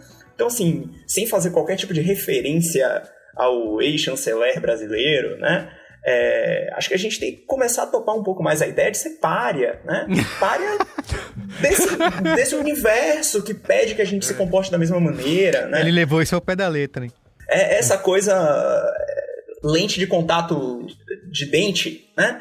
Que, que todo mundo tem a mesma, o mesmo sorriso, né? Então todo mundo dá risada do mesmo jeito e todo mundo tem a mesma cara agora. É um negócio assustador. Fazer uma harmonização né? facial, né? Porque todo mundo tem que ter a mesma a cara. Facial. Isso, e fica bizarro. É meio que tá rolando, né? Uma harmonização facial social, né? Todo mundo querendo as mesmas coisas, né? E aí eu acho que quando a gente entra é, nesse universo de tipo, porra, será que de fato isso faz parte da minha identidade, né? Ou quando a gente se propõe minimamente a fazer a pergunta, tipo, por que será que eu tô querendo isso? Né? Eu acho que a gente ganha o espaço necessário para que a gente possa é, reestabelecer uma conexão de identidade, sabe? Acho que a gente ganha a chance, pelo menos, de querer diferente. E aí eu acho que a gente está falando de uma relação menos escravagista, né, do, do, desejo. Acho que a gente ganha um pouco mais de liberdade para ser outras coisas e querer outras coisas e, inclusive, arriscar coisas diferentes. Né? Então, quando você chama lá na tua brincadeira lá com a Yasuda, né, de ser o direito a ser medíocre, né? Por que, que a gente não pode falar só direito a ser, né? Por que, que a gente tem que adjetivar esse troço? É medíocre em vistas da norma, né? Uhum. Mas é meu, né? Por que, que não posso ser só eu? Né? Tem que ser eu à luz do outro, né? Então, acho que ser esse párea é um caminho, tá? Pelo menos um deles. É, não, não seja esse párea se você, por acaso, estiver, assim, como no cargo de chanceler, tá? Mas de é. resto, meu amigo, é, é. vai aí, né? Quer dizer, vai. de resto não. Não, Bom, peraí. Também certos cargos do Poder Executivo também seria prudente. Estamos falando de trabalhos criativos, Mas, enfim, viu, Luiz? Trabalhos criativos, Exatamente. é, trabalhos criativos, verdade, verdade. Vou, Vamos lá. Vou sair daqui Não, desse Braincast botando os projetos em dia, hein? É, muito bem, gente. Vamos pro Qual é Boa, então? Qual é Boa? Qual é Boa? Qual é Boa?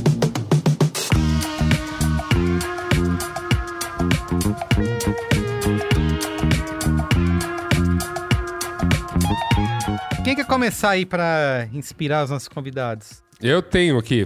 Então vai. Eu tenho, eu, te, eu tenho uma, mas começa com qual, qual não é a boa. Não é a boa, cara, o que a gente está vivendo. Tudo que a gente está vivendo neste momento. E, e, assim, os dados que me. Né, que chegam diariamente nas notícias vão aumentando a minha agonia com o que está acontecendo, o desdobramento social e econômico desta pandemia. Né? Por. O Brasil enfim. foi chamado lá pelos gringos de Fukushima biológico. Fukushima biológico. Tamo cara. bem. Não, mas assim, e, e, acho, o, o que está acontecendo é de maneira muito prática. As pessoas voltam. Passou, assim, a fome voltou ao Brasil. Tem metade da população que está sem segurança alimentar, significa né, que é, é, não há segurança de que a metade da população do país fará três refeições no dia. E é isso, assim, é, é isso que está acontecendo. Isso está me, assim, chocando diariamente. Eu eu fico pensando em como é que eu. Assim, só que não dá, eu não, não, não, tenho como abraçar 100 milhões de pessoas. Mas ainda bem que tem muita gente que está tentando, sabe? E, então, meu qual é a boa é: se você não teve queda de renda, se você está podendo, se você está podendo, se está sobrando alguma grana cara, doa. As, doa as doações caíram assim muito. E, de fato, é no momento que a gente mais está precisando. Esse auxílio emergencial não vai dar para nada, tanto é que os estados estão entrando para intervir e aumentar um pouquinho essa, esse dinheiro que está chegando à ponta. Né? Não, não houve crédito para pequena empresa, então, assim, justamente aquelas empresas que geram emprego dos das pessoas com menor qualificação, né? Porque não vão chegar aí ao, aos cargos de chefia aqui descritos nesse programa. São essas pessoas que estão ficando sem emprego. E justamente são as pessoas que estão entrando rapidamente. A gente sai de um país de classe média para ter metade da população entrando na zona de não segurança alimentar. Então, assim, entre tantos projetos que existem espalhados pelo país, claro, com organizações que são mais famosas aí, como a CUFA. Aqui em São Paulo a gente tem o trabalho maravilhoso do, do padre Júlio Lancelotti, mas também tem o trabalho do MTST fazendo as cozinhas solidárias. Você tem o trabalho mara é, trabalhos maravilhosos no Rio da Redes da Maré. Assim, procura um projeto da tua, da tua alçada e, e cara, faz isso, assim, porque Não sei quanto tempo o vírus vai ficar aí. Eu sei que a gente vai continuar com, com, com seres ineptos executando políticas por um bom tempo. E então eu não, também não vejo uma saída rápida deste problema que é urgente. As, né, fome é um lance que é, é, hoje, não é daqui três meses, não é, não é daqui um ano. É eu agora. quero aproveitar essa sua fala, Luiz Suda, e já é, adiantar um qual é a boa meu aqui, que você me inspirou que é já indicar um movimento para quem quiser fazer essa doação. A gente até publicou no B9 essa semana, que foi lançado na segunda-feira, dia 5 de abril. É um movimento que chama Panela Cheia, né, que pretende arrecadar 2 milhões de cestas básicas aí para distribuir em todo o país. É um movimento que é, foi criado pela CUFA, que você citou, pela Girando Falcões e pela Frente Nacional Antirracista. Então você pode acessar panelacheiasalva.com.br. Aí você escolhe aí uma das três instituições que você quiser e faz uma doação lá que você puder fazer. Tá? Panelacheiasalva.com.br. É, dá para fazer sofá. Pix, dá para fazer. Hoje em dia é, hoje em dia é isso, tá fácil. Muito tá, fácil. É, um Pix, você faz, o Pix nem, você nem viu já pelo menos conseguiu, conseguiu ajudar. E, e novamente, se você, se você não teve queda na renda, se tá podendo, se você puder assim, transformar isso num costume, melhor ainda. Assim. Eu vou entrar na bota aqui e falar do SEMPEC, que é o Centro e Pesquisa em Educação, Cultura e Ação Comunitária. Eles vêm dando aula online é, para as crianças de escola pública que estão sem aula é, oficial. Então, eles têm um projeto que eles se comunicam com as crianças uma, duas vezes por semana, é, e em geral por vídeo de WhatsApp, quando possível. É, eles dão aula para alfabetizar crianças que estão sem acesso à escola há mais de um ano. Então, Legal. também doações para eles maravilhosas. Muito bem. Então, é isso. É isso, Luísa Suda? É isso, gente. Eu acho Boa. que, novamente, procure os projetos que, né, de repente, atendam é, é, pessoas da sua região, da sua cidade, mas existem também esses projetos nacionais, bem, é, como bem citado aqui o, o, Panela Cheia, teve Tem Gente com Fome, tem gente com fome.com.br, que é uma iniciativa também que, enfim, engloba N outros grupos, também, cara, na base de um Pix você consegue doar uma cesta básica, o valor também eles estimam que seja por aí, 85, 90 reais. Depende da cidade, mais de 100. Né? Tem esse fenômeno da inflação também. Olha, né? enfim, só notícia boa. Por isso que eu acho que a gente, se você está numa posição de conforto, acho que a gente, né, dentro do nosso privilégio, tem que fazer um pouco assim. Pelo Muito menos bem. um pouco. Então vamos lá, vou dar um qual é a boa aqui também, que é, além do. Reforço a qual é a boa do Luiz Assuda, e indico lá o panelacheia.salva.com.br. É, e também quero indicar uma minissérie documental que está disponível no HBO Go, que é uma, é uma minissérie brasileira chamada Transamazônica, Uma Estrada para o Passado. São seis episódios, né, onde eles vão explorar aí a história da construção, né, da BR, é, que foi uma obra faraônica e fracassada da ditadura. E assim, é, é uma, uma, são seis episódios, não tem uma sofisticação cinematográfica e tal. Acho que é, quase são uma série de reportagens, mas é, é muito bem contado. Tem, ele leva todo o seu tempo para mostrar. Ele sai do, do início lá da, da, da BR e cruza quase toda ela, vai até o final, né, onde ela termina ali, é, e mostrando pelo caminho o que, que eles encontram, né, a vida de várias pessoas que passam por ali, é, e cada episódio trata de um tema, né, ele fala ah, desde a criação, né, da, da, do início da obra em si, como que a ditadura tentou levar pessoas para colonizar ali a floresta, né, a questão de é, integrar para não integrar integrar para não entregar. Fácil de falar. É, é Parabéns a pessoa Era que fez esse, o amigo esse, de locutor. Era o lema da ditadura para para esse plano na floresta amazônica. Então, como eles tentaram levar pessoas para colonizar ali a floresta, tudo obviamente sem planejamento, né? E como que essa estrada, né, essa rodovia se transformou num caldeirão de conflito de interesse, né? Então tem episódio que trata é, dos centros urbanos e da, e da, miséria que se criou ali, apesar de um início de é, milagre econômico, digamos assim, mas que depois isso foi é, ficando para trás, do trabalho precarizado do IBAMA, né, em tentar fiscalizar a extração ilegal da madeira, né, é, de como que a, isso vai se transformando em várias outras é, é, culturas né, que criam organizações criminosas, tal qual acontece com o narcotráfico, assim é com as culturas que são criadas lá na Transamazônica, como a extração ilegal de madeira ou de outras plantações que são feitas lá.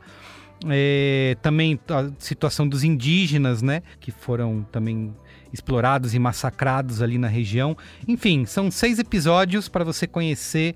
Se você não conhece a história da Transamazônica, acho que é um, um bom retrato aí, um bom relato de como são milhares de quilômetros aí, mas que no fim das contas acabou sendo abandonado, né? Tá lá uma estrada que não serve para muita coisa, acabou não integrando pisiroca nenhuma, como é o termo técnico. Tá bom? Então procura aí na HBO, HBO Go, Transamazônica, Uma Estrada para o Passado, é, dirigido e criado pelo Jorge Bodansky e pelo Fabiano Maciel. Então, muito bem. Quem quer ir? Quer ir você, Nath? Tem cor boa? Putz, já falei a minha, hein? Ah, é? Tá bom. Fora essa, fora essa, eu falaria. Cara, gosto muito de This Is Us. Sei que é Ah. clichêzão, mas, gente, é, assim, tem uma amiga minha que fala o seguinte: que a gente vai ver na escola essa série. Porque ela é perfeita. E a quinta temporada dela tá maravilhosa. Quem quiser ver no site da NBC.com, liga a VPN que tá passando ao vivo. Quem não tiver TV a cabo. Muito bem. Give your jumps. Give your jumps. Exatamente. E você, Rodrigo, tem qual é a boa? Tenho duas. É, a primeira é, é um livro do Nuno Lobo Antunes chamado Sinto Muito. Né, o Nuno Lobo Antunes é um médico, né, ele, ele é neuro-oncologista pediátrico. né, ou seja, a vida do cara é tratar crianças com câncer no cérebro. né. Então, Sweet. é um livro Você autobiográfico. reclamando do seu né. trabalho aí, que você não consegue escrever um texto. É Meu isso? cliente, ah, o meu cliente. É, meu cliente reclamando do layout que eu fiz aqui. Ai, tá ai. bom. E o livro, né, é autobiográfico, ele vai contando as experiências dele, né, de fracasso, no final das contas, né? Porque é a condição de não conseguir salvar os seus pacientes, né? Que ele passa a vida inteira sendo treinado para isso e, né, dada a vida né, que esses indivíduos vão levando, né, ele vai experimentando justamente a- as sensações contrárias àquilo que ele imaginava que ele ia experimentar enquanto médico. né? Então acho que é um jeito de da gente construir um pouco mais de naturalidade com essas experiências e ainda assim se ver fazendo algo que precisa ser feito.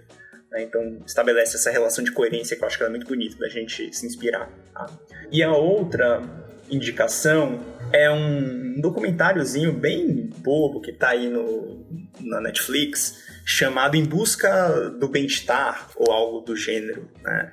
Um cineasta argentino que vai trocar uma ideia com ah, uns monges para entender como é que ele faz a transição de uma condição de estresse para condição de bem-estar. né?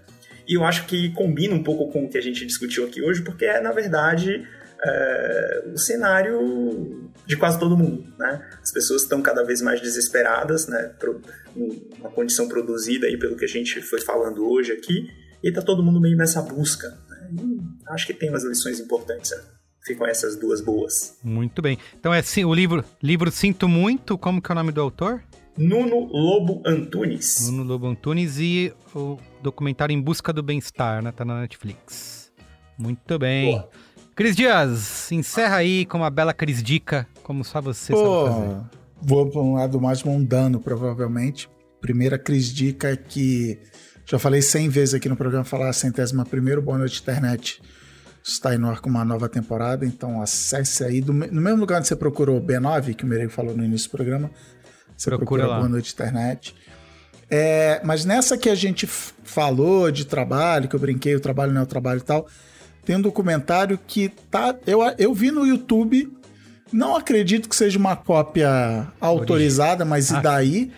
Tá lá, assim, acabei de ver, continua lá, então beleza, ninguém mandou Se tirar não do ar. tiraram, né? É, tá, beleza.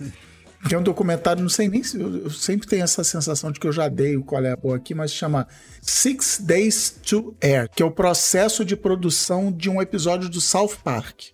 E, e um- uma temporada, South Park tem acho que 240 temporadas, é de uma temporada já na frente, assim, começa o episódio, o livro do Mormon, do- dos dois criadores, acabou de estrear, foi um sucesso, e assim, não, mas agora a gente tem que voltar com a temporada do South Park. E o, e o jeito que o South Park é produzido e que é o título do episódio, é que eles fazem o programa em uma semana, eles fazem em seis dias e, tipo, tem que, tinha que literalmente mandar uma fita de videocassete pro, pro canal para botar no ar. E no, no início do primeiro dia eles não sabem nem o que vai ser o programa e aí tem escolhe a ideia, começa a roteirizar, vai ser animado, então mostra toda a técnica dos animadores já deixar umas coisas prontas e, e o South Park tem aquele jeito meio bonequinho de papel que para fazer é uma loucura, por outro lado é uma viagem criativa gigante do, dos criadores do Matt Stone e do Trey Parker.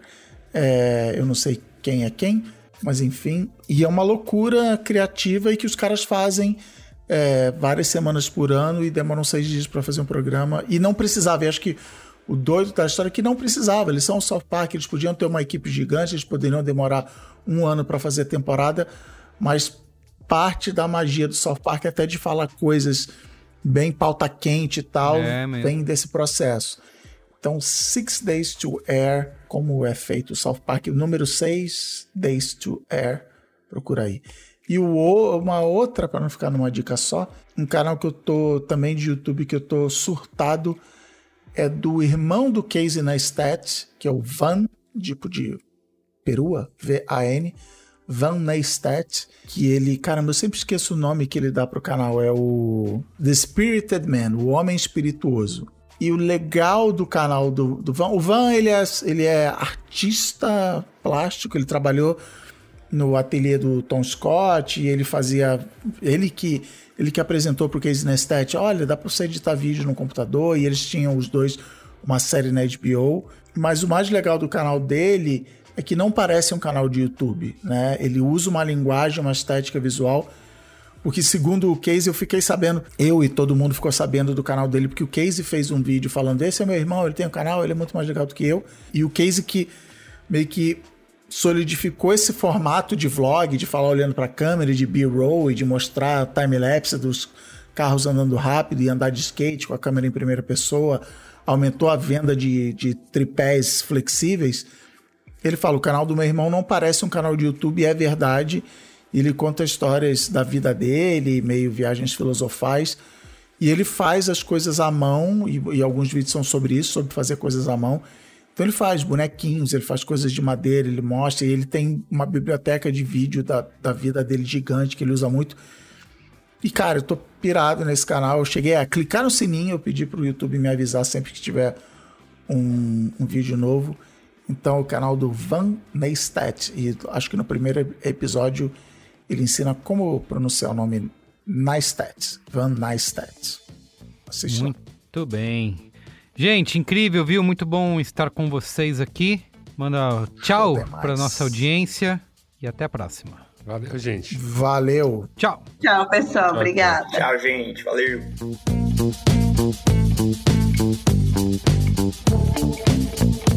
Então é isso, gente. O programa de hoje fica por aqui. O Braincast é uma produção B9, apresentado por mim, Carlos Merigo, hoje na companhia de Cris Dias, Luiz Assuda, Natália Seneviva e Rodrigo Boavista. Eu faço a coordenação geral junto da Juva Lauer e Cris Bartz. A produção é da Beatriz Souza. Apoio à pauta e pesquisa Iago Vinícius. A edição é de Mariana Leão, com a supervisão de Alexandre Potashev e apoio de Andy Lopes. A trilha original é composta por Nave, com direção artística de Yoga Mendonça, identidade visual por Johnny Brito, coordenação digital feita por AG Barros, Pedro Estraza, Beatriz Fioroto e Lucas De Brito, atendimento Raquel Casmala, Camila Maza e Thelma Zenaro. Comercialização exclusiva feita pela Globo. Valeu, gente. Tchau.